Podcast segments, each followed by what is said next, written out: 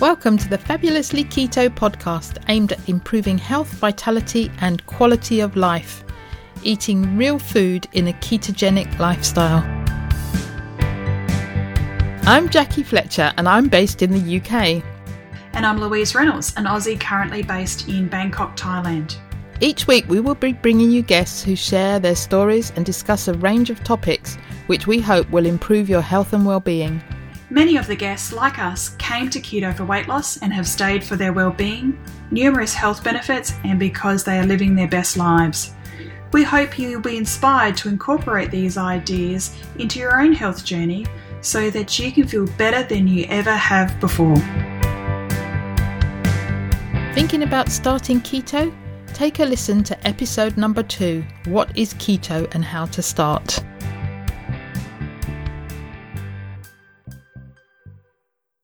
Welcome to the Fabulously Keto podcast. This is episode 57. And today we are interviewing, I'm a little bit proud to say, a fellow Australian, Megan Pfeffer. Megan's specialty is in lipedema. Now, that's not lymphedema. It is a condition of the lipid and inflammation of the lipid. So, lipedema. Jackie, did you know about lipedema? Yes, actually I did because um, we've heard quite a few episodes on the Keto Woman podcast. Um, uh, Daisy's interviewed lots of different people, so I, I didn't know about it before then, but it's been a year or so now that I know about it. Yeah. So it was really good being able to obviously again across three time zones to be able to coordinate to speak with with Megan and it was really great I think for the listeners to be able to hear and educate enlighten and bring to bring to light the condition of lipedema, which is completely, obviously, under recognized by medical and health professionals. Mm.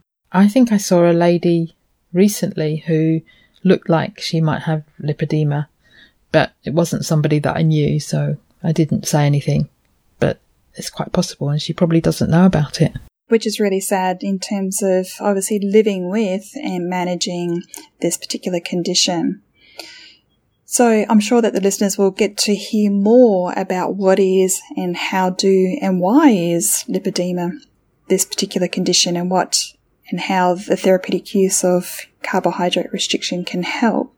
But in the meantime, just before we do that, Jackie, please tell us a bit more about Megan. So I noticed that Louise says Megan, and here in the UK we say Megan. So I'll go with Megan. Megan Pfeffer is a clinical nutritionist and the founder of I Choose Health, providing international education and support via online webinars, workshops, one-on-one consults and group online courses. Megan also researches and presents at international conferences to raise awareness of the loose connective tissue disease lipedema and also for breast cancer. Megan co-authored the 2020 research paper titled ketogenic diet as a potential solution for lipedema, published in the peer-reviewed medical journal Medical Hypothesis. In 2019, Megan discovered that she had lipedema while researching the condition for one of her patients. In 2020, she was diagnosed with stage 2 breast cancer and underwent a life-saving bilateral mastectomy and now is cancer free. Megan lives a keto lifestyle to manage her health and loves helping women around the world take back control of their health. Welcome, Megan, to the Fabulously Keto podcast. It's fabulous to have you here today. Hi, Louise and Jackie. Thank you so much for having me. It's an absolute pleasure to be here with you both. And listeners, you'll recognise that Megan is another fellow Australian, so it's wonderful to have a compatriot with me today. I'm feeling feeling the love all the way from Australia. I feel the same. And although we are all scattered across the globe, and I normally have summer envy at this time of the year, but as you can see, I'm I'm dressed so the listeners can't uh, can't see, but I'm I'm uh, dressed in a in a in a tank top because it is just so warm here at the moment. So it's uh, it's beautiful. But yeah, we are certainly from a, an international group today. That is good. Yeah. So tell us a little bit. Um, so where are you in Australia? So I'm based in Victoria, in East Gippsland actually. We're on the Gippsland Lakes, in, in Victoria. And uh, yeah, we've been here for about eight years, so we're very lucky. We're, we live on about six acres. Uh, we're on a um, we're off the grid as well, so it's a beautiful spot in the world, particularly while we're going through lockdowns and things at the moment. Oh, I did see, um, you know, for the for the listeners at home, um, yeah, it is obviously another announcement today in Victoria is another week, another week's lockdown. But um, it is an evolving situation, and I do hope that the um, the current, obviously, restrictions will be lifted soon. And obviously, you know, this is the sixth lockdown for poor Victorians. You know, it's just obviously um, another another evolving situation that's happening for you. But it's really lovely that you're self sustained and you have that lovely space around you to, to feel in your bubble. Oh, it sure is. It's absolutely magnificent here. We've been so lucky this winter. Uh, whereabouts are you from, Louise? I'm from Adelaide. So for the listeners, that's actually around about eight hours by car, or you know, one hour from um, from Melbourne, you know, the capital of Victoria. So sort of same, same but different. So we, mm. we like to say our, our neighbourly cousins. So lots of friendly rivalry, particularly around football and sport. yes. That's good. So, Megan, why don't you tell us a little bit more about your story? Um, particularly, yes, you're sort of saying that um, with your international reputation, but you know, on the on the national, on the Australian sort of um, you know landscape, you're sort of becoming more well known. But for the listeners at home, your story. Yes, sure. So I've been, uh, I have a, a, health science degree in nutritional and dietetic medicine. So I'm a, a clinical nutritionist. Uh, I have my, my own business. I choose health. I specialize in ketogenic diets for, um, particularly for women and particularly for women with lipedema, uh, which is a, a fat disorder, which we'll talk more about in a moment. Uh, so when I had, um, uh, I started doing my health science degree as um, a career change. So when I, you finishing up my late thirties, I was in banking and finance for most of my life. And it was pretty stressful. The, the love had gone. I wasn't enjoying it anymore.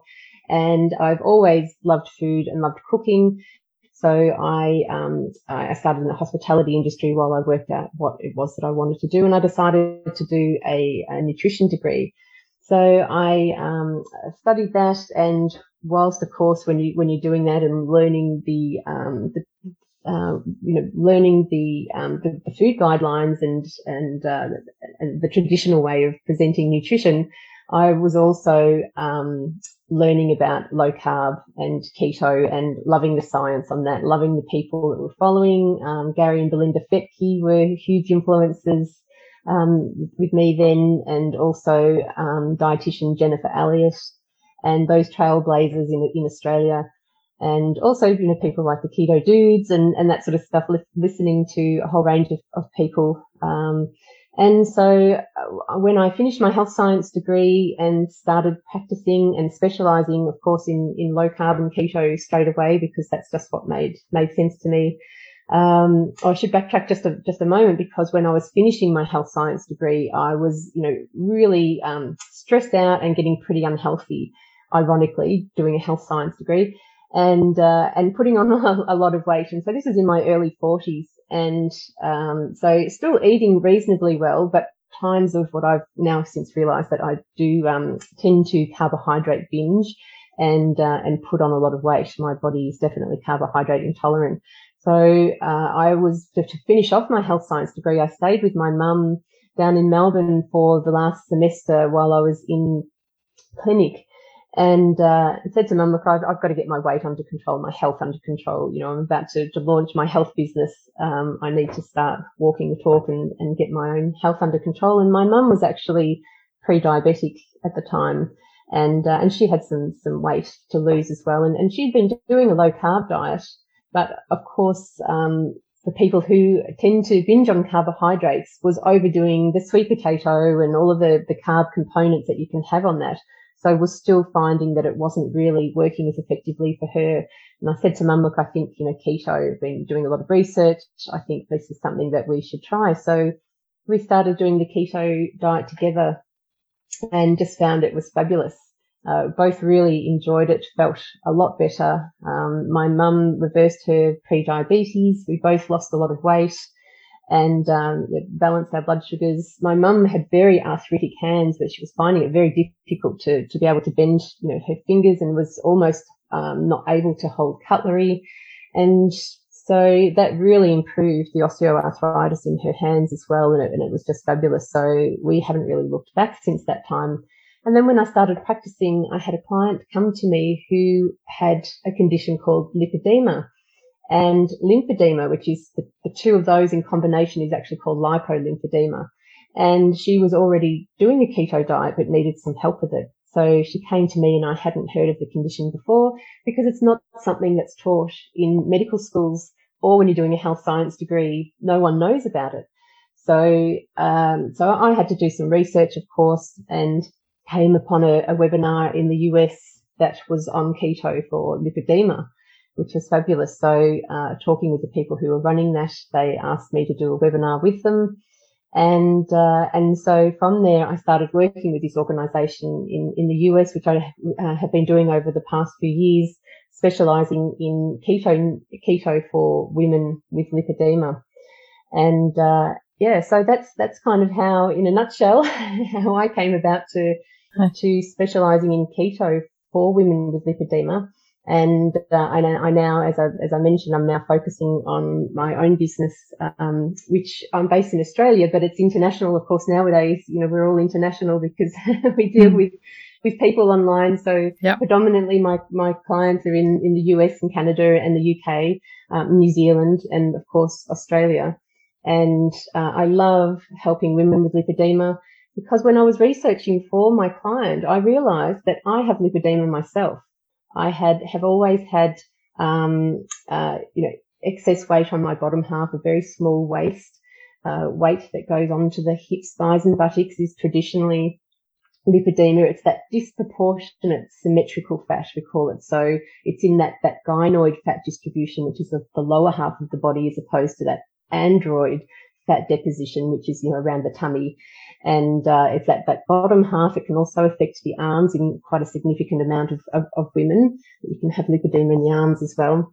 And it typically spares the feet. It spares the hands and the feet, but it has other symptoms that I could really identify, which is easy bruising, um, painful fat. It's often described as, as painful fat, which is something that really differentiates it. Not everyone with lipedema experiences pain, but many women do. And for many women, it can be excruciating. So myself, but I, I, know that sometimes my partner might grab me on the thigh, and it, it wasn't uh, wasn't grabbing me, um, you know, with any force by any means, but just just a, a, slight pressure on my thighs would be painful, and I would sort of yelp out that it that it would hurt, and he'd say, "Oh, don't be silly," you know, I was hardly touching you. I say, "I know, but it just but it hurts," you know. So it, that's really sort of quite different um, as opposed to obesity, where you don't um, you don't get that um, that that painful fat syndrome, and uh, and that's because there there are these nodules yeah. under the skin, and um, and there's a lot of inflammation going on, but the pain they're not exactly sure why that why that comes through, um, whether it's you know extra pressure on nerves um, through the area, uh, but it's um, but it's something that keto diet uh, deals very very well with. So yeah. So just going back a bit because um, you said quite a lot there. Um, when you started out, you you were doing your um, nutrition health science degree. health science degree. Thank you very much. Um, and you said you were learning about low carb. How did you find out about low carb? Because it probably wasn't through your health wasn't through, nutrition. Yeah, it wasn't through uni. no, science. I um look, I, a lot of people can recount their exact story of coming into it. I, am not really that great with with a lot of detail in, in in my life, but I do remember probably the first point of contact was my mum giving me the book. My mum has always been interested in nutrition, giving me the book um, Sweet Poison by David Gillespie. And mm. so that, that was kind of the starting point where we were just like, wow, this, you know, this really makes sense. And it just kind of went on from there. And so then I think, you know, following, look, I know, um, uh, Chef Pete Evans is big in Australia mm. and really led that whole paleo movement. Yep. And, you know, at uni, a lot of people uh, really bagged Pete Evans, which um, I thought was a shame because I think he gave so much to the community. And the fact that he you know, now gives his paleo course for free who people for, for people who can't afford perhaps one-on-one coaching or group coaching sessions and um, but as soon as it had sort of covered his costs, he started giving it away for free, which I thought was fabulous. But he's influenced so many people and taught them so many great health, you know, health um, ways to, to, to make changes that are really beneficial. So anyway, so I think he was, you know, he was instrumental in opening our eyes to to a, a lot of um, great food ideas and you know easy ways to to make changes. But also, as I mentioned, Gary and Belinda Fettke to me have just been heroes. Um, I you know love them both dearly because they they've just been fabulous. I mean, they they're just gorgeous people. Um, as well. But, you know, certainly with Gary's experience, um, within the medical community and, uh, but also, you know, just the research papers that, that have been coming out over the years.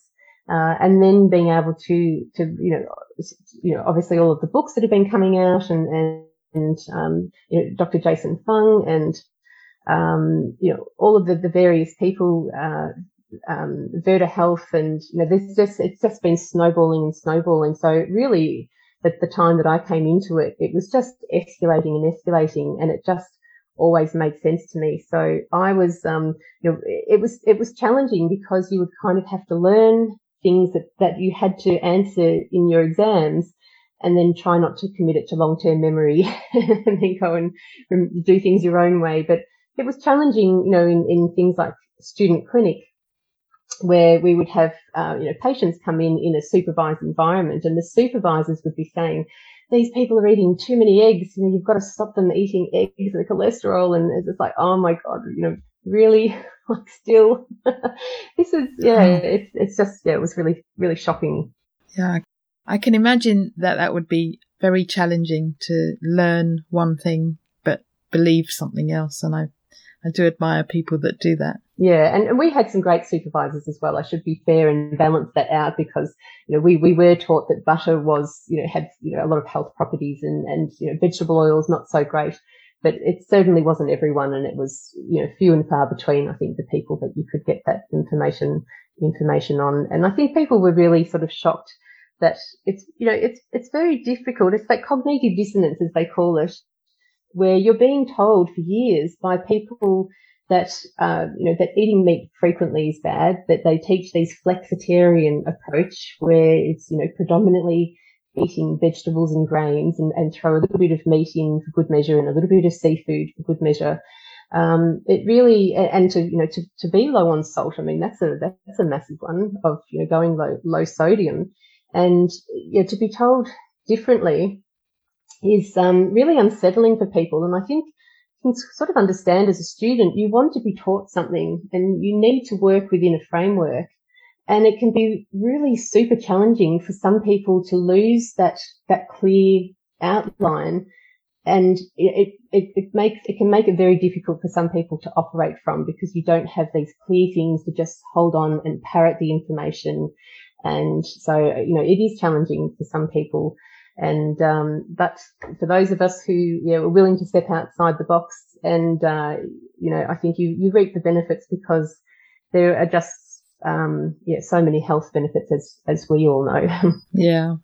What's really interesting is, and what resonates is our mothers. And it was really my mum that gave me the Real Meal Revolution and what the fat books as well. So I don't know what it is about our generation, you know, the, their mothers sort of you said about an interest in nutrition, maybe it is because I mean they've been dieting, they've always been on a diet for, for years and years, and um, yeah, it's interesting that your mum, you know, led led you to perhaps you know to think about things differently. So, and mm. how's she going now? Is she still still thriving? She's yes, absolutely still thriving. Yeah, she's in her late seventies now and uh, follows keto mostly.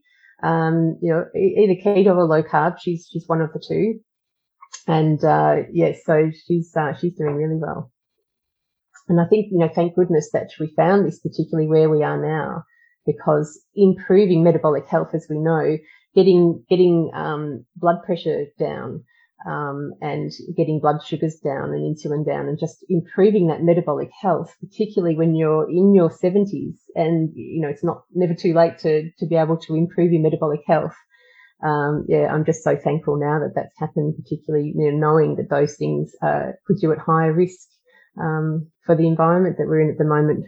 To, yeah. Yeah, definitely. Certainly that obesogenic um, environment. So let's just circle back to, to lipedema because obviously that is a you know a real passion, and you know you're making such great contributions to the community for raising awareness. Why isn't it something that we know about?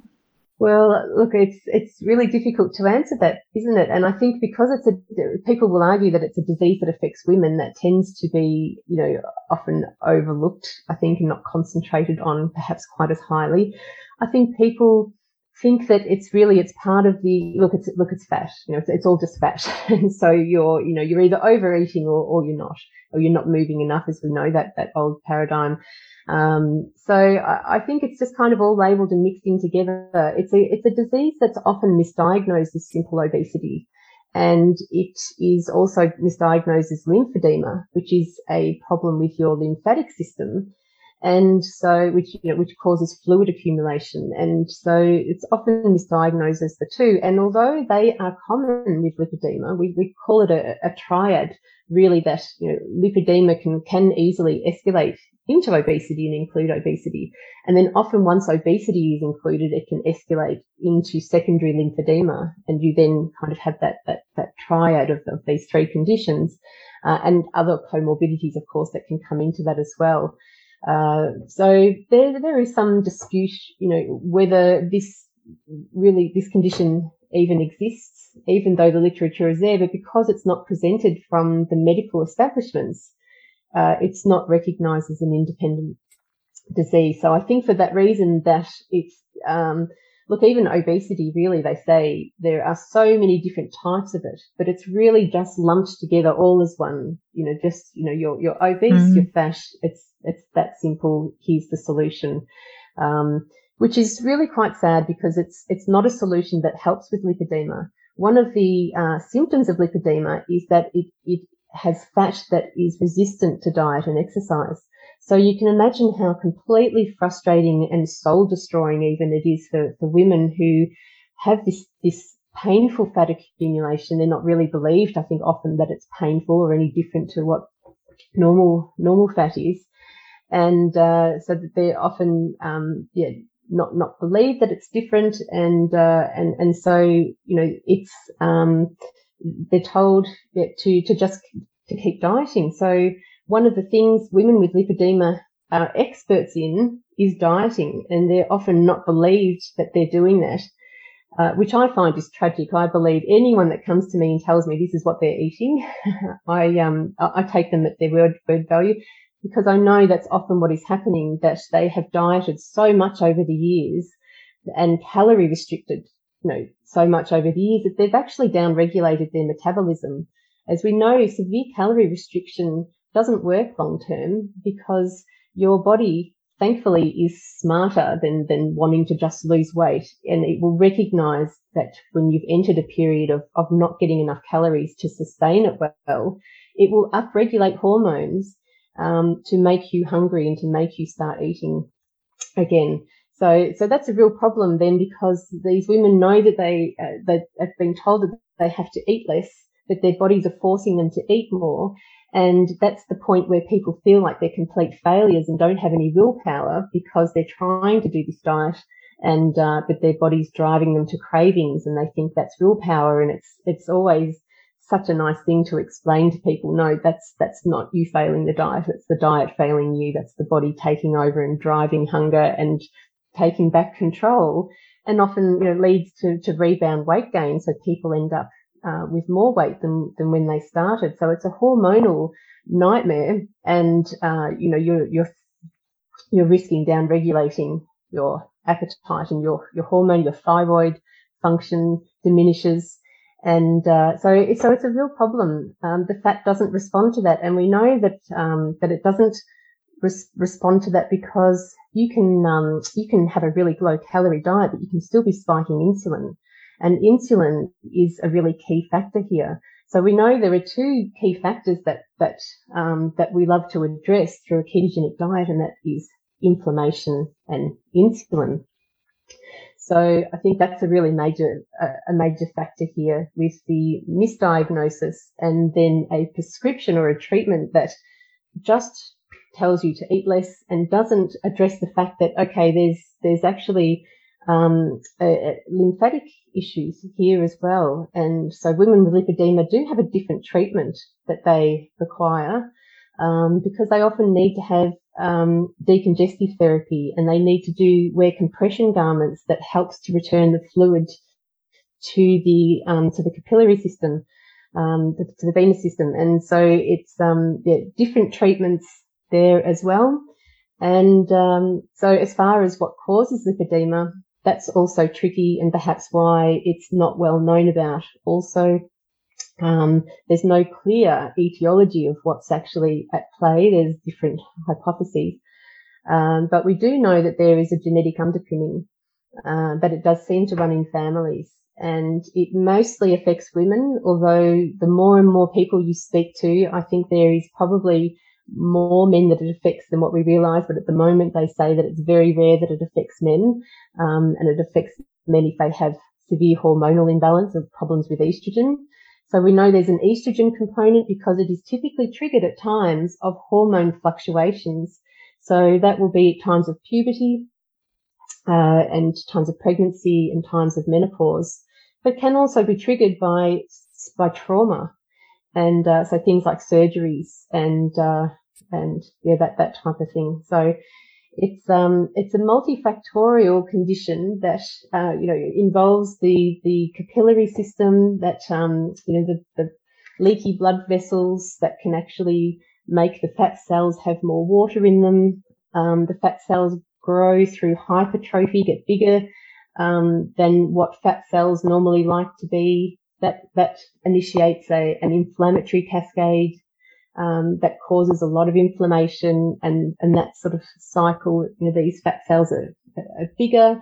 That leads to hypoxia, you know, lack of oxygen, and then there's lack of uh, blood circulation, and then of course there's um, uh, decreased lipolysis, so the inability to release those fat stores.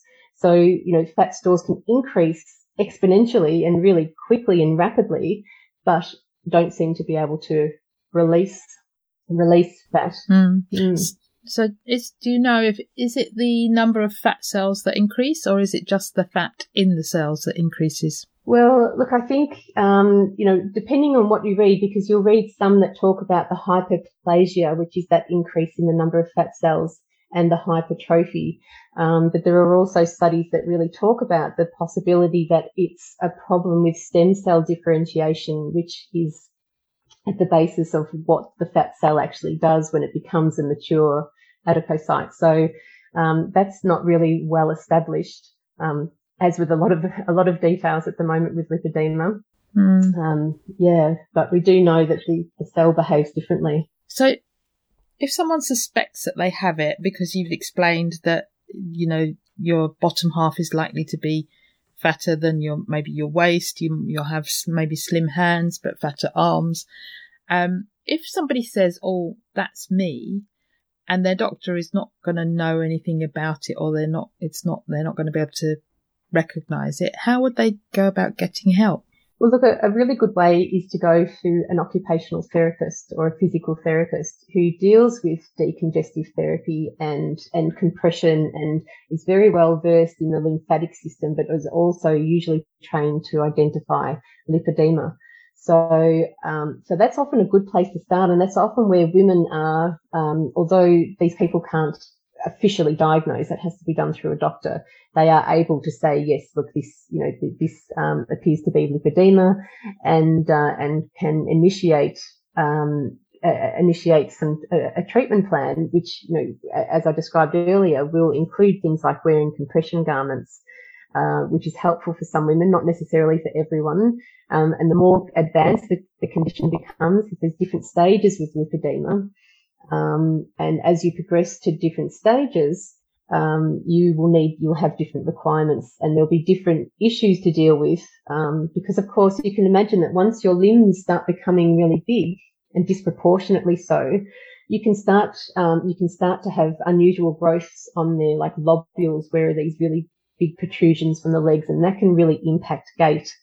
Um, and you can also have fatty lipomas in the legs. I actually have fatty lipomas myself that, um, you know, one of the things that I love about, uh, well, really any intervention that addresses the, the inflammation and the insulin and the things that we know um, need to be addressed is really about stopping progression. And if you can reverse it, well, fantastic. You know, some people who are at, are at a more advanced um, stage of it can, you know, if they if they're able to find what works for their body, that that can progress, you know, back through some stages. And we have seen women do that. So we know that that's possible.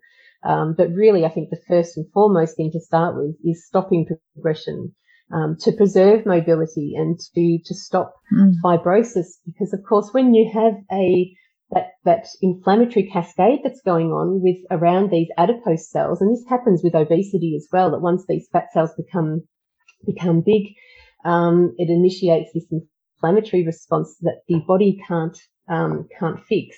So it's got this cro- ongoing then chronic inflammatory response because the body's still continually trying to fix this this um, this issue. So you start getting all of these uneven fat cells, what we call crown-like structures, and in lipedema they tend to be more un, um, uneven or bigger and larger cells than what you find in obesity. So um, yeah, so that's something that that you know really needs to to to be addressed. Hmm. It was really interesting to sort of see the sort of progression of the stages, and obviously. Um, on the resource that we'll link in the show notes and you can actually sort of see you know from that low you know to to the sort of really ex- accentuated sort of um, you know, where the, the fat deposits around the hips and then the legs, and then obviously, you know, where the rolls are in the arms and that sort of stuff. And it's like, mm. yeah, we do actually see that. Like, you know, I have seen women, as you said, women women like that, and I can imagine how difficult it is when you are that heavy, you know, morbidly obese, you know, morbidly obese in, in air quotes, how it affects your quality of life, your sense of self, um, your image. As you mentioned, gait is so important, particularly for older women, and you know the risk of falls. You know that's the you know extra extra complication there. Yeah. And as you said, it's resistant to dieting, and I'm sure you've had many a client that said, "I have I'm exasperated. I have tried everything. You know, fix me."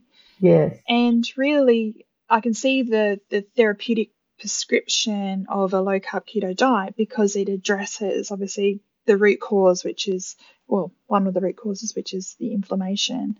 And I, I hope that, you know, your clients have had some success so far. Oh, absolutely. Yeah. And when we say, I just like to clarify too, because a lot of things that say it's resistant to diet, um, I like to tweak that to say it's re- resistant to standard diet. And, and it's really, right. it's, it's a significant difference because um, saying it's non-resistant or that it's resistant to diet is really um, depressing. You know, it's it's it's a horrible thing to feel like you can do absolutely nothing about this condition because when you see the pictures and just how progressive it can get, it's really overwhelming. It, the, the, the, pictures actually scare a lot of women because they think, my God, is that where I'm headed? That I'm going to be, you know, to this point where I'm wheelchair bound and and so I think that's scary for a lot of people, but it is um, yeah, so it's resistant to standard diet, but it's we certainly have had um, have seen a lot of women who have responded really well to it. I mean, myself included. I, I manage my condition quite well,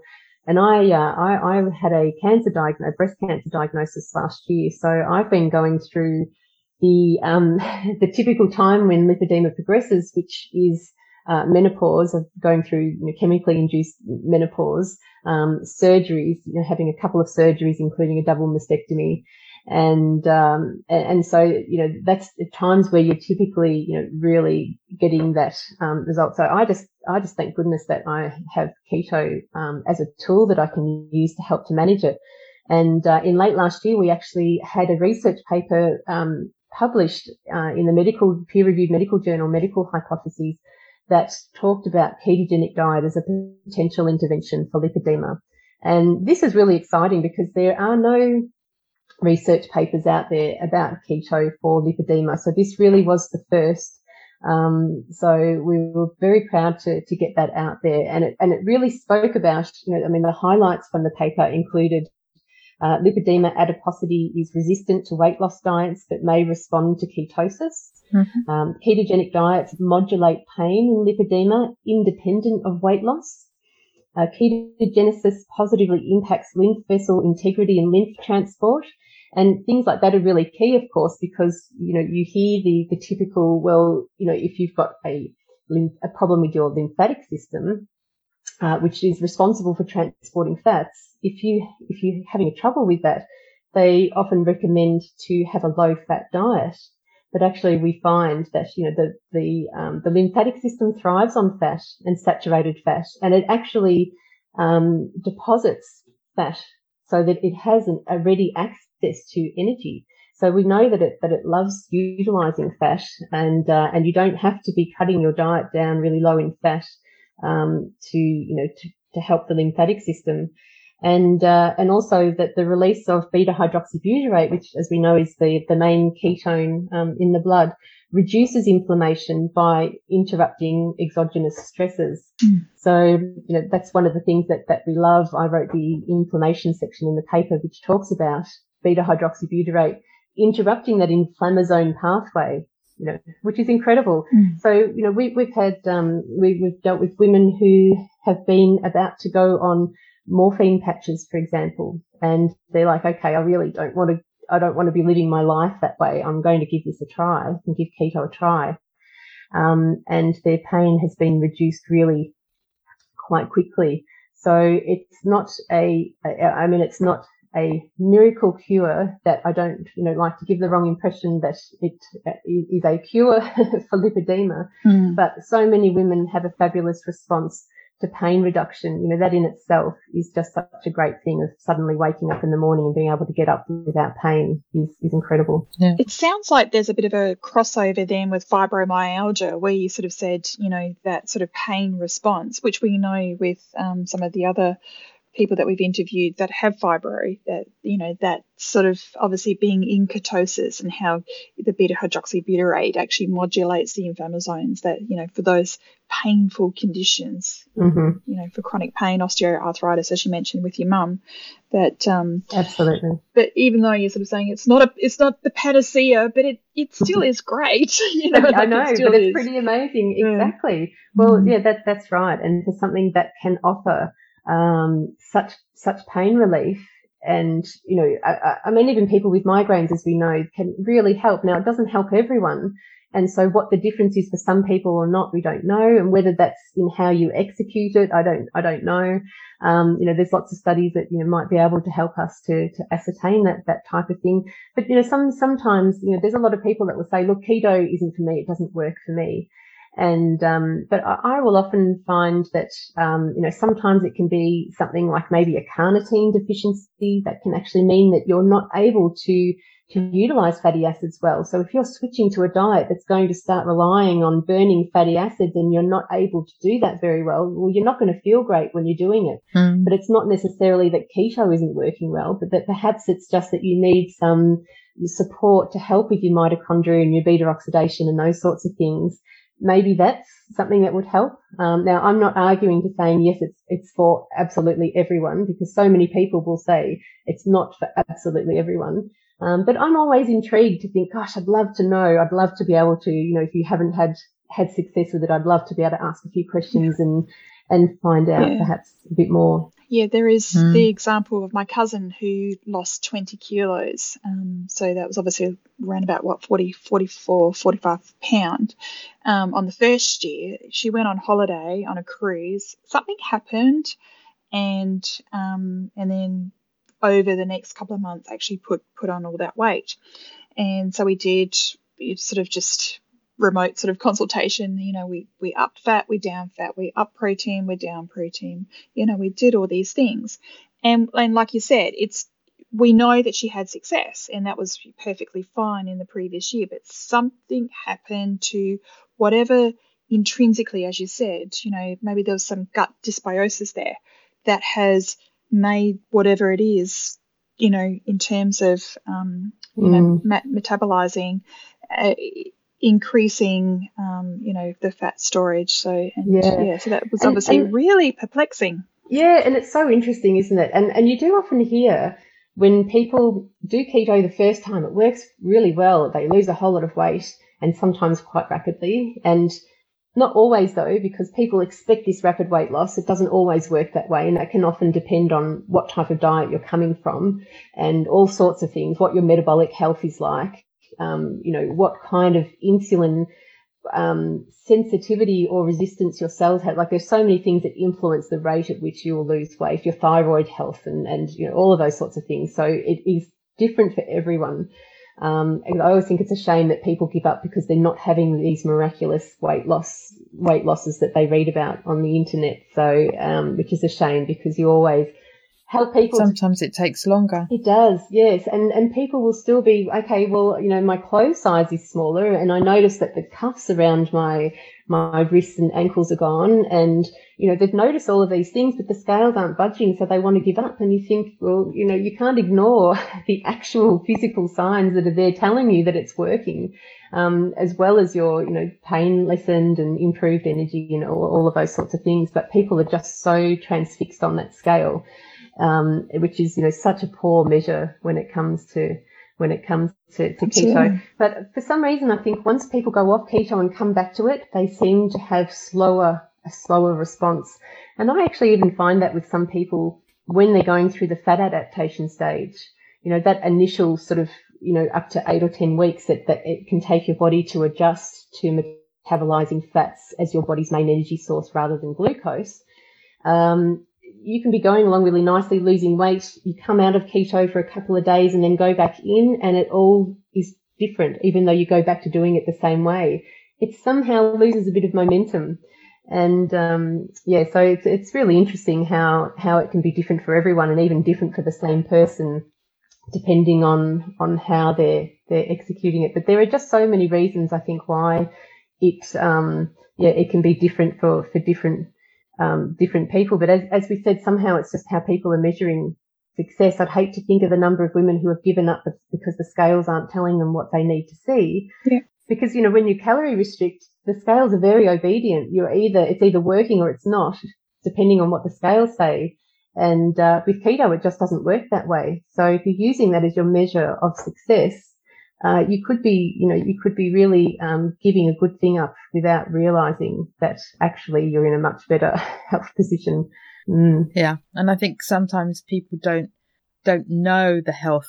You, it's not something tangible that you can say, ah, yes, that's better because some people do have lots of things. You know, my hip doesn't hurt anymore. I can sleep better at night. All those things are tangible, but some people, there's things working underneath that they don't know about. And then they just give up and then they've lost that benefit that they're starting to bring their, he- their health back into a place of well-being. Mm-hmm.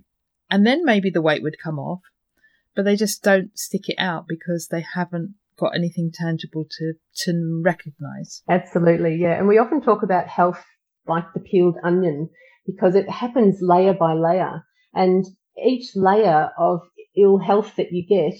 It kind of covers up symptoms, or we re-establish our norm, we reset a new norm, and we kind of learn to, to push aside the symptoms that we've got and, and kind of just learn to live with them. You almost forget that you've got them. And then it progresses onto something else, so you get a whole new set of symptoms. And so sometimes when you're improving your health, it can actually kind of then go back the other way that you, instead of putting all of these layers on, you're taking all of the layers back off again. And so sometimes you can actually go through and experience new symptoms thinking that this isn't working because I'm getting all of these symptoms, but sometimes that can also be a sign of just going back through um, the different, uh, you know, um, uh, dysregulation that you've had in the first place and re-experiencing symptoms that have, have kind of been buried for a while, perhaps in a, in a way, or that there's been louder symptoms ringing out that you've forgotten you've had these other ones. Mm. So it can be really complex sometimes. And, and as we know, the longer you have health issues, and particularly once you start um, having polypharmacy involved, where you have a lot of medications in there covering up symptoms but creating new ones. And uh, it, it, can be really complex. And the more comorbidities that are at play, um, it can be so difficult to know what's going on. And um, particularly then, you know, throw in a few food intolerances because your gut health is compromised uh, for various reasons um, you know, including, uh, I mean, for me now, helping people to deal with stress is such a big part of, of, um, of helping them to wellness that it's equally as important as the food. You know, the food is an important part in getting into ketosis, but if you're doing that and you're not doing anything to actively uh, manage your stress, um, you know, that, that's, uh, that can be, um, that can really hold you back from making progress as well. And there's nothing more stressful than a pandemic, is there? And I, I can imagine, you know, layered upon layer that obviously with lockdowns, as we've had in Australia and managing obviously the pandemic, that that would obviously exacerbate anxieties and cortisols, adrenaline, and you know whenever in the presence of cortisol and adrenaline you know obviously that the the want to eat comfort food in order to manage to manage stress that must be an Absolutely. additional as you said an additional layer to the yeah. to the complexity of the problems yes and yeah throwing out your whole circadian rhythm with those things but as we know stress can drive insulin resistance of itself and, and you know and it drives your blood sugar dysregulation and it drives cravings because your body wants this quick energy source and um, yeah, it does it. It wreaks havoc. But interestingly, uh, I mean, I have helped a lot of women, and we were talking earlier about you know success with keto, and I have um, you know have quite a few clients that have lost hundreds um, of pounds, um, you know, up into the the 250 odd pounds, um, which obviously makes an incredible difference to to lifestyle. And uh, and so that's um, yeah, I think when you're looking to, uh, I mean, the, the, the, results are there um, that that are really helpful. But I, think um, I forgot where I was going with that. Uh, something we were talking about before. Oh yes, sorry, it was the pandemic because um, you would that you know yes, some people have got the news going all day, which is really stressful, and and you know nothing good comes from watching the news all day. It doesn't teach you really anything new. It just keeps that stress response going. But I've also found that a lot of people have had a lot of success during the pandemic. That some people, yes, put on more weight because they're, they're, uh, you know, the emotional eating and, and they're, um, you know, stuck at home and, and food is the, food is the, um, the absolute instant gratification. Um, that's, you know, you can, you can provide yourself instant gratification any time of the day because it's socially acceptable to be eating at seven o'clock in the morning. Um, and, you know, you can do that all day, every day and it's socially acceptable. So, but for some people, the, the pandemic has been a fantastic opportunity to take themselves out of the normal obesogenic environment that, that we're living in with food on every corner of every street and the smells and everything that goes with that. Um, and the, you know, the, for, for, those people who are emotional eaters or binge eaters or, um, you know, having problems and, and not everyone with lipedema or, or, even obesity is necessarily always eating junk food or, you know, you can't just generalize like, like that either. So I, am certainly not meaning to do that, but, but, um, not having the access to that constantly and, and interrupting your normal routines. Wow, what a fabulous time to take control of your health. Change, having to change your routines anyway. And so to do it in a way that you can implement some good ones and to be out of the normal um, peer pressures and just uh, and work pressures, working from home. Um, such a great time. And so I, I have a, quite a lot of clients that have really benefited from being able to be more isolated and, and to take control of their health. Yeah. And I think yeah. some people have been saying because they're not going out for dinner, it's, you know, they wouldn't be going to restaurants. It's so much easier. And now here in the UK, we're starting to open up and I see some of my clients that are starting to go out and now there's things creeping in that weren't there before when we were locked down. Yes. So it's just it's such a good time to try to yeah, to try to take control of those things now and, and establish new routines. And of course, I always find that, you know, I think some of the reason I have a lot of success with people is because it is about helping people find foods they love you know, not shaming them about food or, um, you know, embracing that we all have moments of food. We all have weaknesses with food. No one's, I think, um, no one's perfect with their food. Even as a nutritionist, I think people feel like they have to paint this picture that they're having a perfect diet. And that's not what I want to see at all. I want to see what the what the cravings are and, and what what do you have in your moment of weakness because it paints a picture of what what's you know what are your hormones driving you to do. Mm. And that's where it's coming from, not about judging the choices you're making. It's about understanding your body and what's driving your body to certain foods, mm. which then which then helps you to you know to to change that story into something that um, kind of fits in with the picture of what your body needs and, and the rhythms that it has, but to do it in ways that um, that uh, you know are incorporating foods that people can love and um, and incorporate their their skill levels, their cooking levels, their um, their family. You know what what influences they have around them. There there are just so many things that that influence how someone changes their diet. That it you know you have to you have to uh, individualize it and, and, recognize them as a person. What do they love and what's going to get them through? You know, some people don't really have much of a sweet tooth.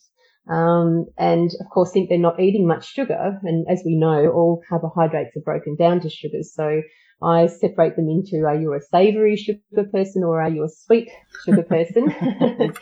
yeah. Um, a lot of women are the savory sugars. They either, they, it's either bread or it's rice or it's, or it's fruit um, or that's the sweet, the sweet sugars. Um, but you know, one of those is, is usually the problem. There'll be some that they'll be anchored to one of those foods that, that I always call their security blanket. we all have a bit of a mm. security blanket that we fall back to, um, when we need it. So helping, you know, people to change those with, um, with things that they can, you know, um, really learn to, to love is key it was interesting because um, where you were sort of saying about obviously being in lockdown and, and, restrictions was a really great opportunity. And I remember seeing a post about, yeah, the two types. You know, you can go two ways, two paths. There's a fork in the road that you could either double down or you throw the toys out the cot. And, you know, and, and as you said, you know, by doubling down and you've removed obviously all the noise and the distraction and, you know, Whereas when I was actually commuting to the office, you know, I had this very long commute, so it was very stressful. So my commute now is from the bedroom to the study, so um, there's no excuse to obviously, you know, to do that. But equally so, I can see how, you know, the the restrictions obviously, you know, well, why bother? You know, why do that? And you know, why you know, just throw the throw the toys, the metaphorical toys out the cot, mm. and just go hell for leather and self-soothe through, as you said, you know, the savoury sugars or the sweet sugars, so you can sort of see how that emotional response.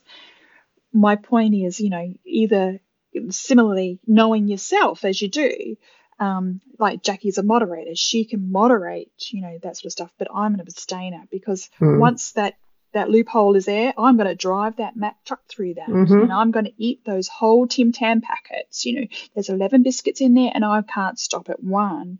That's penguins for the, um, you know, for the UK listeners.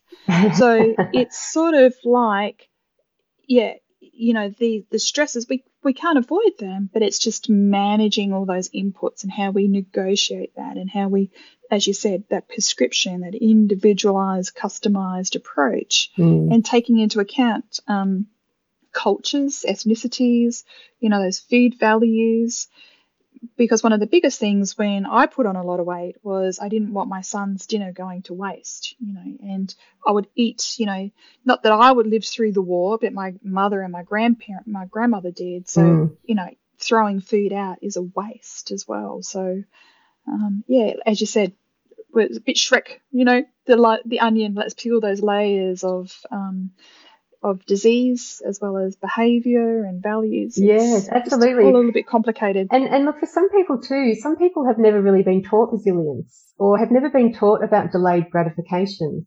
And so food is such an food is such a simplistic answer to pretty much everything, isn't it? We can celebrate with it. We can we can be sad, we can be mad, or we can procrastinate. We can do just about anything and use food to get us through it. It's become such an easy thing to use.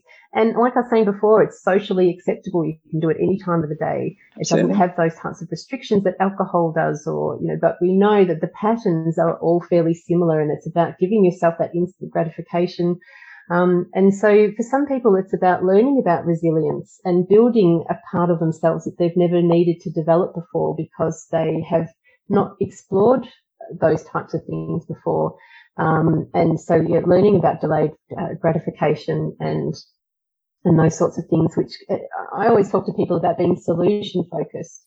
And that's a big part of, you yeah, know, we're absolutely. talking about in the pandemic, you can think about the things that we don't have and the liberties that have been taken away and you can focus on the, the scaremongering and the, the fear factors and all the negatives. Because sure, there's plenty of negatives. If you want to, if you want to focus on negatives, well, you've got a whole lot there that you can work with.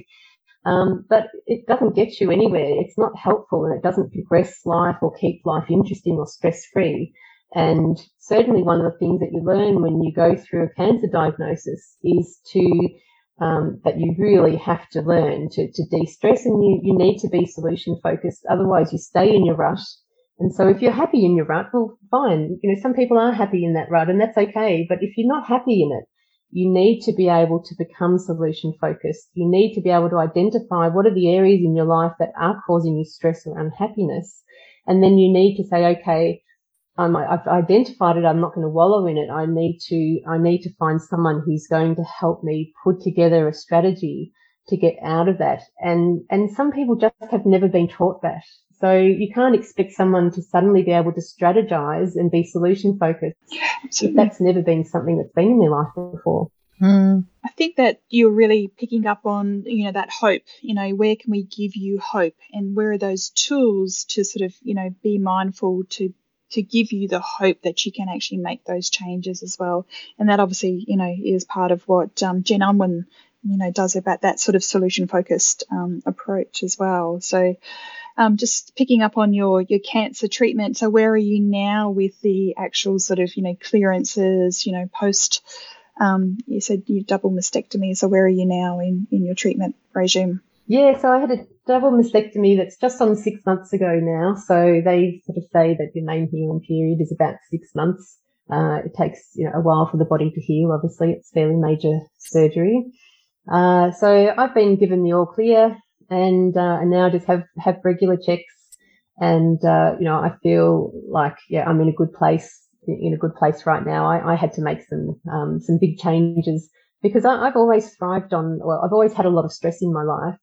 And um, I never realized really how much I, I had to I had to acknowledge when I finished my health science degree and fell in a heap. Um, I, I, was always handling everything I thought so well, so I didn't realize I was so stressed. But actually, I realized I had been running on adrenaline for years.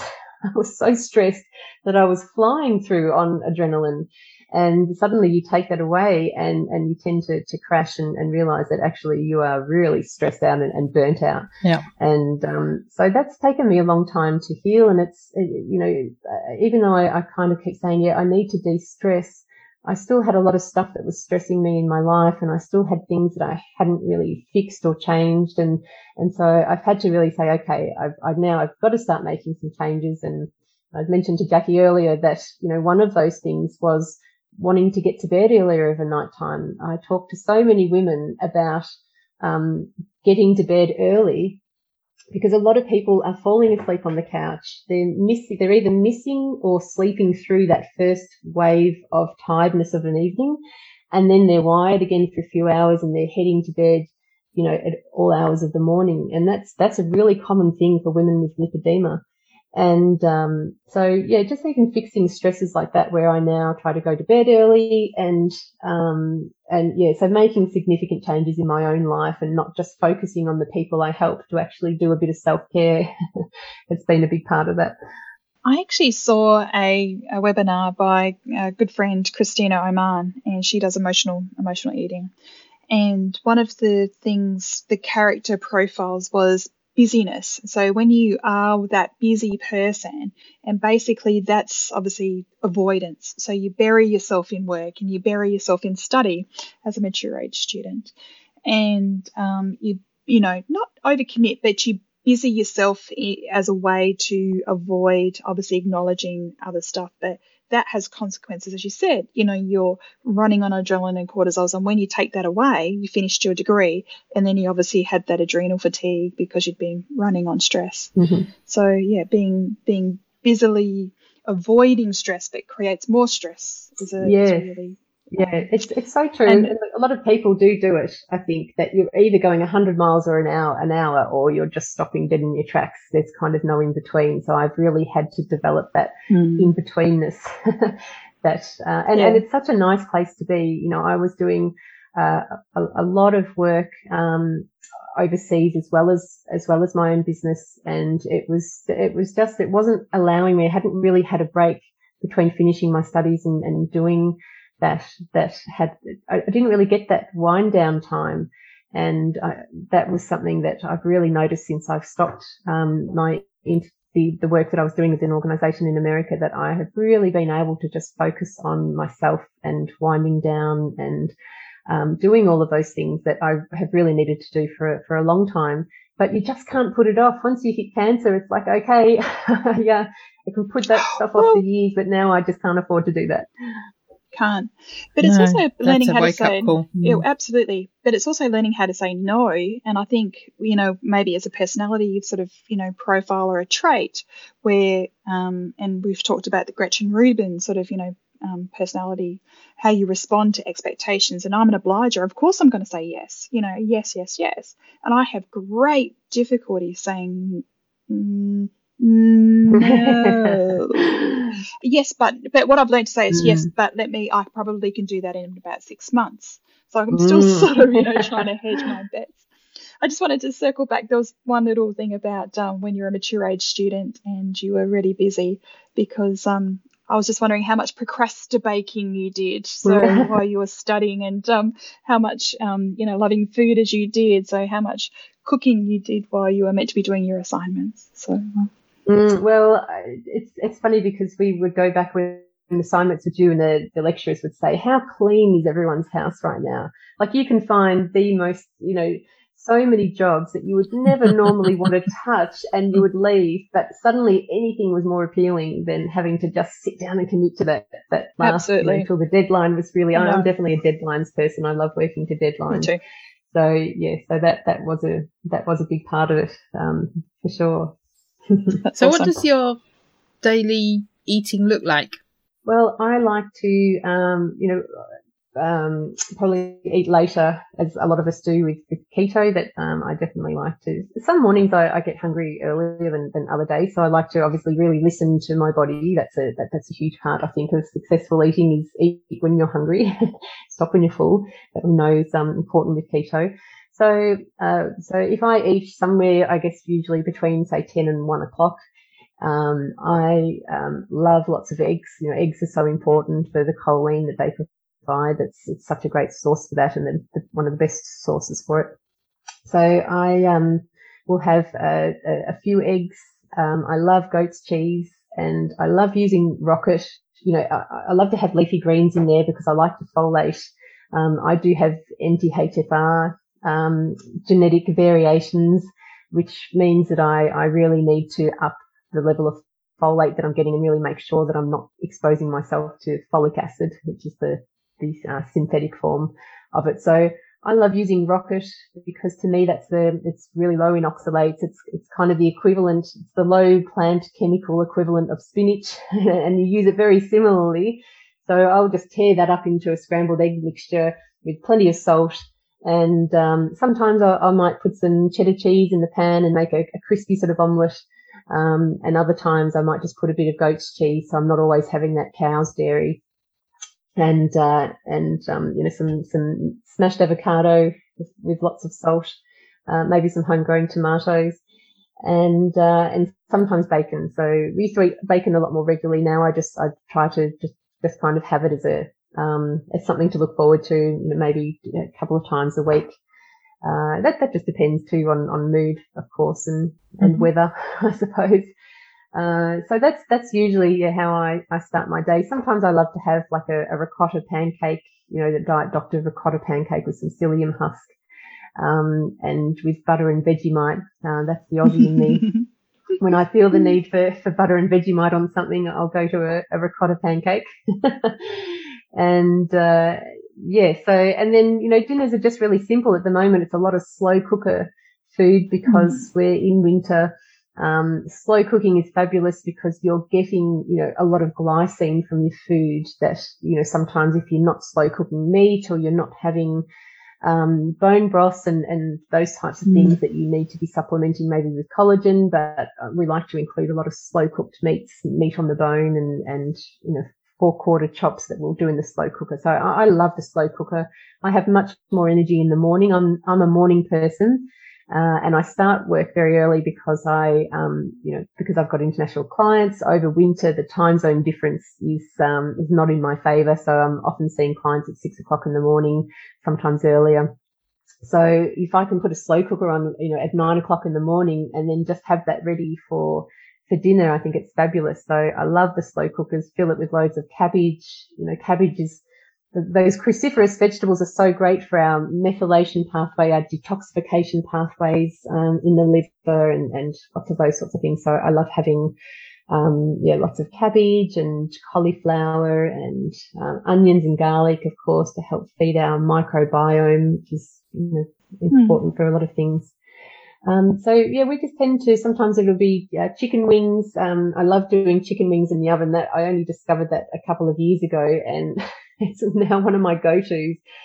Um, if I can get really good quality chicken, because to just throw some chicken wings on some baking paper, cover it in garlic salt and throw it in the oven, uh, you don't get much, much easier than that as far as mm. cooking goes. And then just do a, a veggie stir fry on the side with loads of garlic. Um, but I also love to do things like, you know, I love pizza. So I actually do a, a, a minced meat pizza. So mm. I'll use a minced chicken meat or a minced meat and um, mix some parmesan cheese through it, perhaps, and some mixed herbs, and then put pizza toppings on top. So we have that regularly. I, I love that because they're just classic great flavors, aren't they? It just works. I was surprised how filling that is because um obviously you know from the fathead, obviously the almond meal sort of pizza, which is nice. It's nice and crispy. When I made the pizza um with the with the chicken mince, I couldn't believe how filling that was. And it was just like, I, mm. I realize now how, you know, obviously the base being the chicken mince and then putting the meat toppings on it. It was just like, wow, that was so, like, so filling. I was absolutely amazed yeah. by that. Just yeah, and that's the important thing. Uh, oh, yeah, go. Sorry. Um, just a quick question about fasting. So, um, you know, you mentioned obviously about time restricted eating. So, starting after after ten or, or one o'clock, um, do you do any sort of intermittent, other intermittent or extended fasting as well incorporated in your in your meal eating way of eating? Yeah, I do. Um, one of the things I, I like to point out to people too is that if you have had stomach surgery, intermittent fasting doesn't always work. And particularly if you're starting with, with all of this, I think a lot of people are coming to me saying, okay, I, I want to do keto. I'm starting intermittent fasting and they're doing it all at once. I don't think mm. that's a mm. great idea. I always, you know, you start with keto first and build up to intermittent fasting. If you've had stomach surgery, um, going without food can be difficult because you're already not able to have a lot of food and in small amounts. And um, yeah, so I think you need to be careful there as well. But I do. I mean, I love my food, so I don't really want to go without without food, food for that long. That's that's basically the bottom That's line. my issue. and uh, but I do really love to do. Um, sometimes I'll have a, a big lunch, and, and that night I'll just think, you know what, I'm I'm just really not not hungry. Like I, I am just I could actually say I am still full why go and have another meal now? It's just such a habit and you really look forward to it because it's such a pleasurable thing to do. And, but I do try to now recognize that and say, you know what? I'm not hungry now. I'll go through to tomorrow and this can be my 24 hour day. Um, you know, to, so I like to do a 24 hour fast every now and then. You don't actually go a whole day without food. And I think it is good for the body to, you know, we, we're always just pushing so much food through our bodies because our minds want them. But I think that, you know, giving our bodies a break from having so much food is a good thing.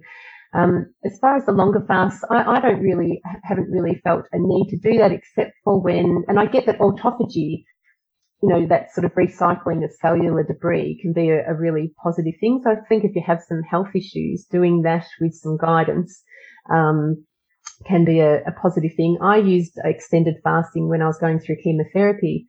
Uh, because there are studies that show that when you uh, when you fast for between three and five days, I took the three day option.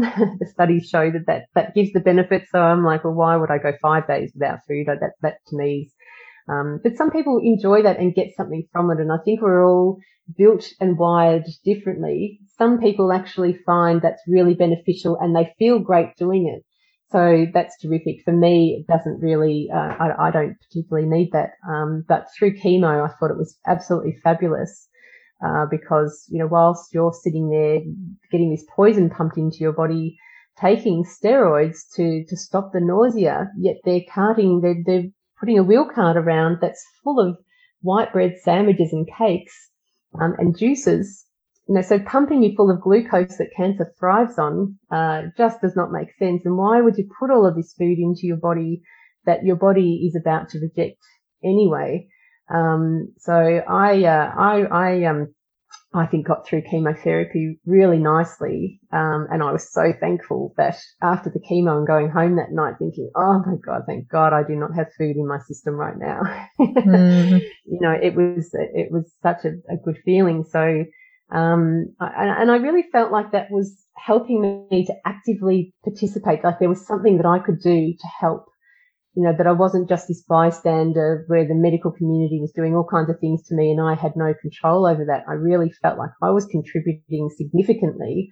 Um, and in an important way as an adjunct therapy to, um, to chemotherapy because the, you know, when you're, when you're doing those fasts, you're kind of depriving those cancer cells of its abundant fuel source, not completely, obviously, but, um, you know, it's said to help to, to, to prime those cancer cells for the chemotherapy whilst also improving um, the, or, you know, protecting the healthy cells.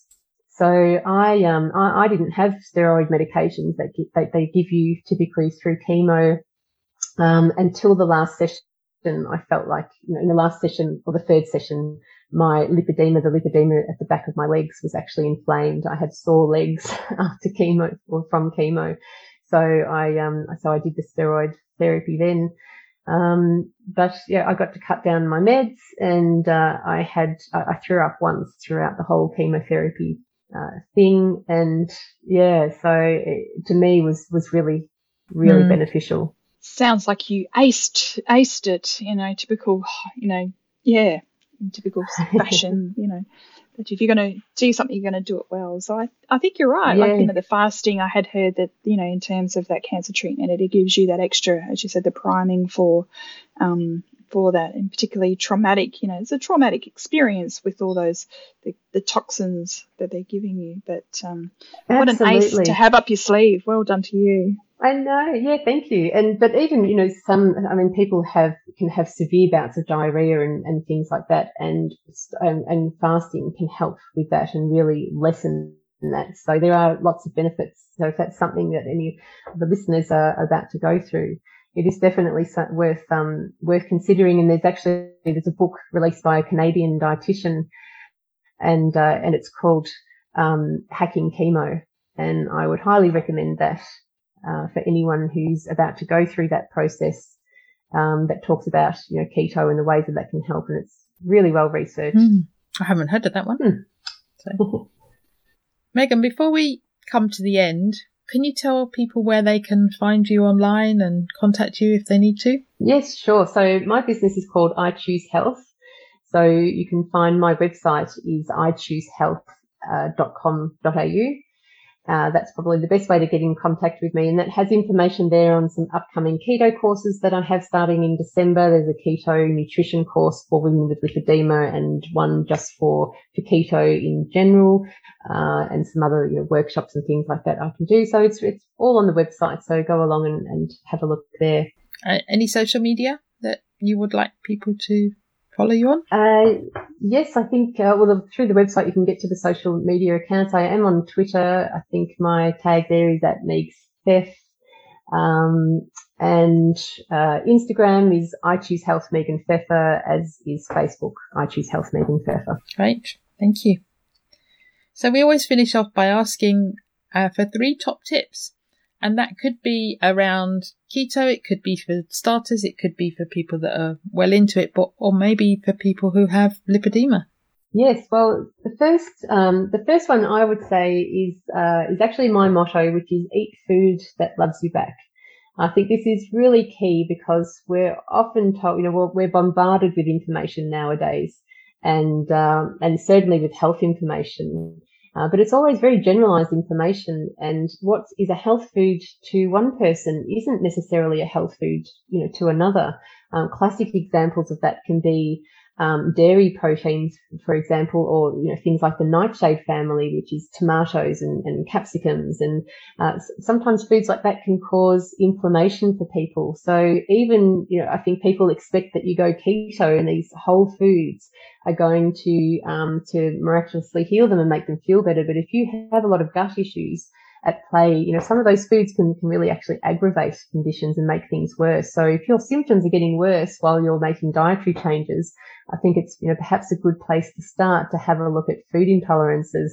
Um, because the key with keto is, is finding foods that, that, that love you back. As we say, you can love plenty of foods, um, but are they actually helping how you're feeling? Uh, and that's, that's mm. really key. Um, the second one is that I would, you know, really encourage people to explore the, their bio individuality. And that kind of links into that first one, but really we are all so different. Um, but also different foods, for example, can spike insulin. Uh, we're all very individual there. So, you know, for example, tomatoes can be a classic one that can shoot people's insulin levels really high and their blood sugar levels. So not many people would think that a tomato would have that uh, ability to do that. So if you're having a, you know, one large tomato every day with lunch, um, plus maybe a few other carbs that are there, or even just the tomato on its own, um, tomato and eggplant is a big one that I know that a lot of people will have a, a problem with. Um, then that's going to, to be an issue. But that bio individuality we talk about a lot with lipedema, especially because and this was the basis of our, our hypothesis paper that a, a modified keto diet really, uh, we think that um, a lot of people require because there seems to be a, um, a hypersensitivity to insulin. So women with lipedema are very readily able to, to increase their fat storage. Um, so we, we believe that they need to get their insulin levels down, probably even more so than the average person doing keto to encourage lipolysis, which is, you know, the breakdown of the fats from the fat cells. So that's where the bioindividuality becomes really important that um, you know, some people aren't even sure if they're in ketosis, they're not measuring it. And some people who are maybe need to go lower um, before they're mm. able to release fat stores. So you really need to know what your body's doing and how it's reacting to, to, to really be able to optimize, you know, um, you know, keto for for you. Um, and then the third one I, I would say is to self advocate. And this is a, I think, a really important one in times where we have all of this terrific information, but sometimes our healthcare providers um, on top of that, and that can be really challenging. Um, and often women can be easily discounted, um, or you know, and, and that that's a real problem because it, it can be very intimidating to speak up to health professionals uh, or where we feel like we have to be loyal to a health professional because we've been seeing them for 20 or 30 years. But if someone's, you know, if someone's not hearing you or listening to you or working with you, if it's not a mutual relationship, then I think, um, you know, you need to, to be able to have the confidence to talk to other people to find that person that, that listens to you and hears you and works with you and doesn't shame you uh, particularly you know for people with weight issues, that fat shaming is really prevalent. And uh, yeah, so I think just feeling having the confidence to to feel okay about saying, well, look, here's some information. You know, can we talk about it? If they're not willing to talk about that, then I would say find someone else who is. Um, it's going to make a big difference to your life moving forward. Yeah. And but do you find that I mean, I think in America it might be easier where you can choose your health professional, but how did you find that in Australia and maybe even in the UK where your doctor is your doctor? And in my surgery, there's hun- not hundreds, but tens of um, doctors. So I could always go and see a different one. But if somebody's in a surgery where they've only got one or two doctors, how do they go about that?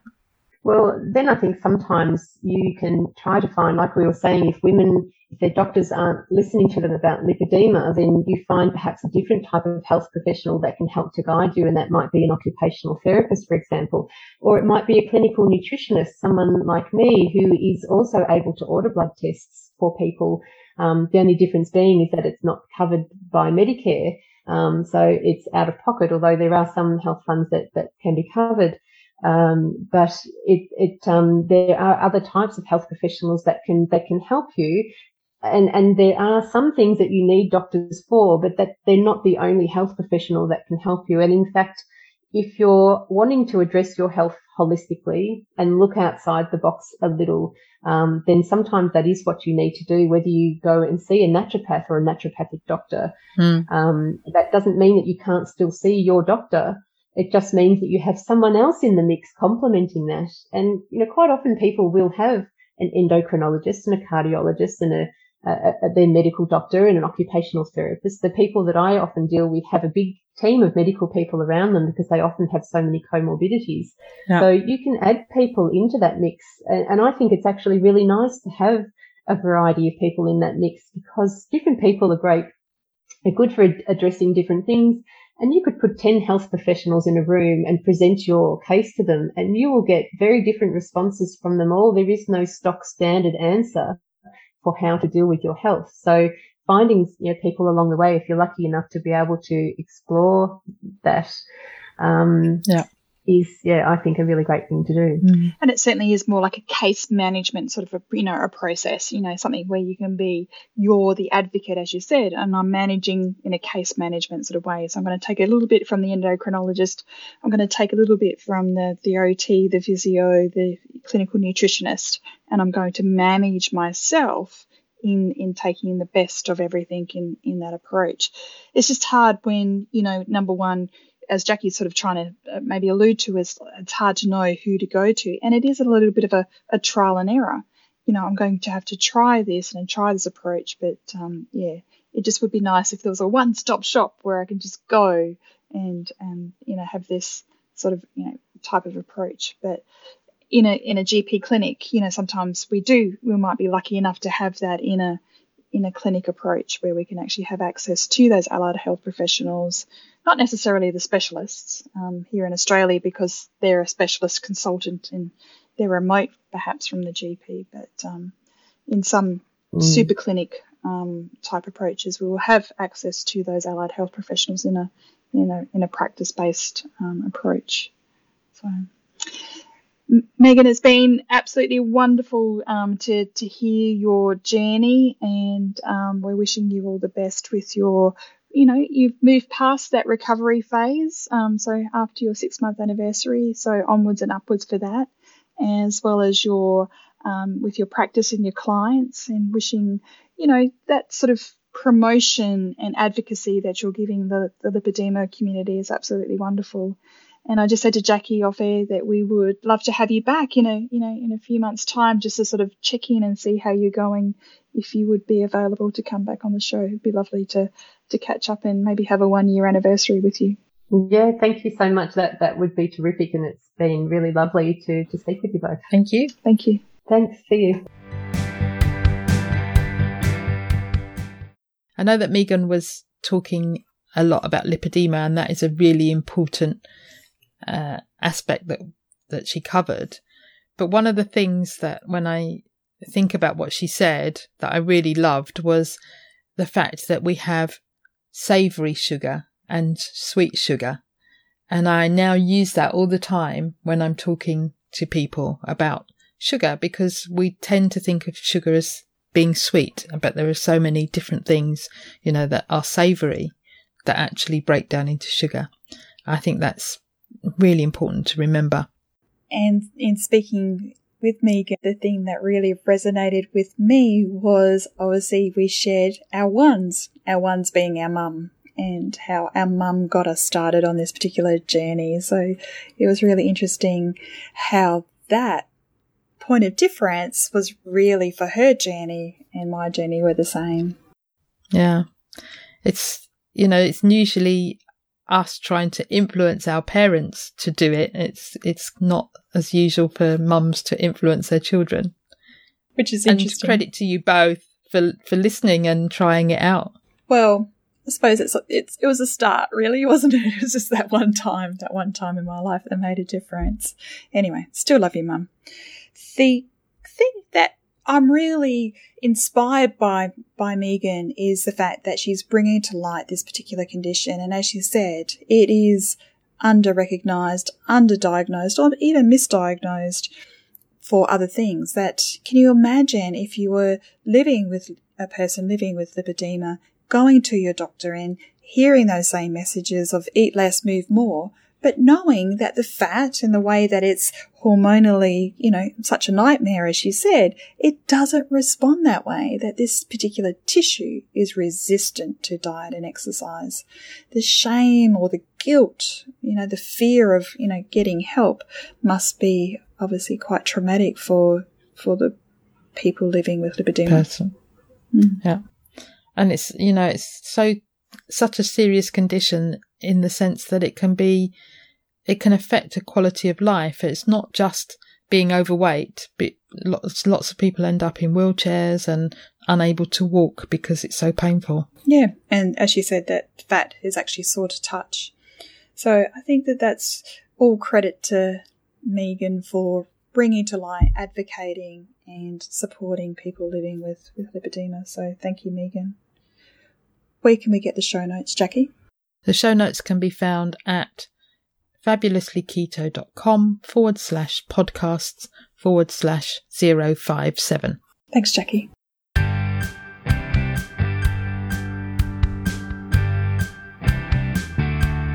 It would be great if you could support us through Patreon. Go to patreon.com forward slash fabulously keto and you can choose the monthly amount you wish.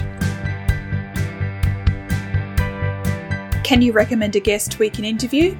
If you can, click on the link in the show notes to send us your recommendation.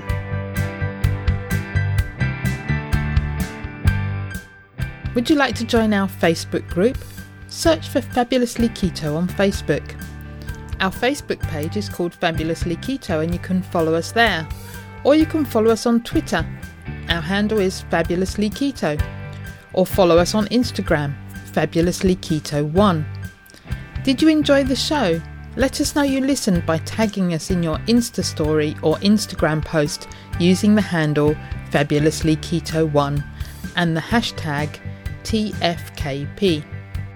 All the links are on the website and in the show notes. If you haven't subscribed to the podcast, click the subscribe button. Reviews help us to be found and reach new listeners. Please leave a review of our show on your preferred podcast listening platform. We appreciate you taking the time and read them all. Disclaimer The information in this podcast is for informational and educational purposes only. Nothing in this podcast can be taken as advice. Whether our guests are doctors, healthcare professionals, or not, they're only sharing their own opinions and stories, and this does not constitute a doctor patient relationship. It's always best to seek professional medical advice should you wish to make any changes to your current medication or treatments. Also, speak to your own doctor if you have any concerns about your health or you wish to make lifestyle changes, especially if you're taking medication.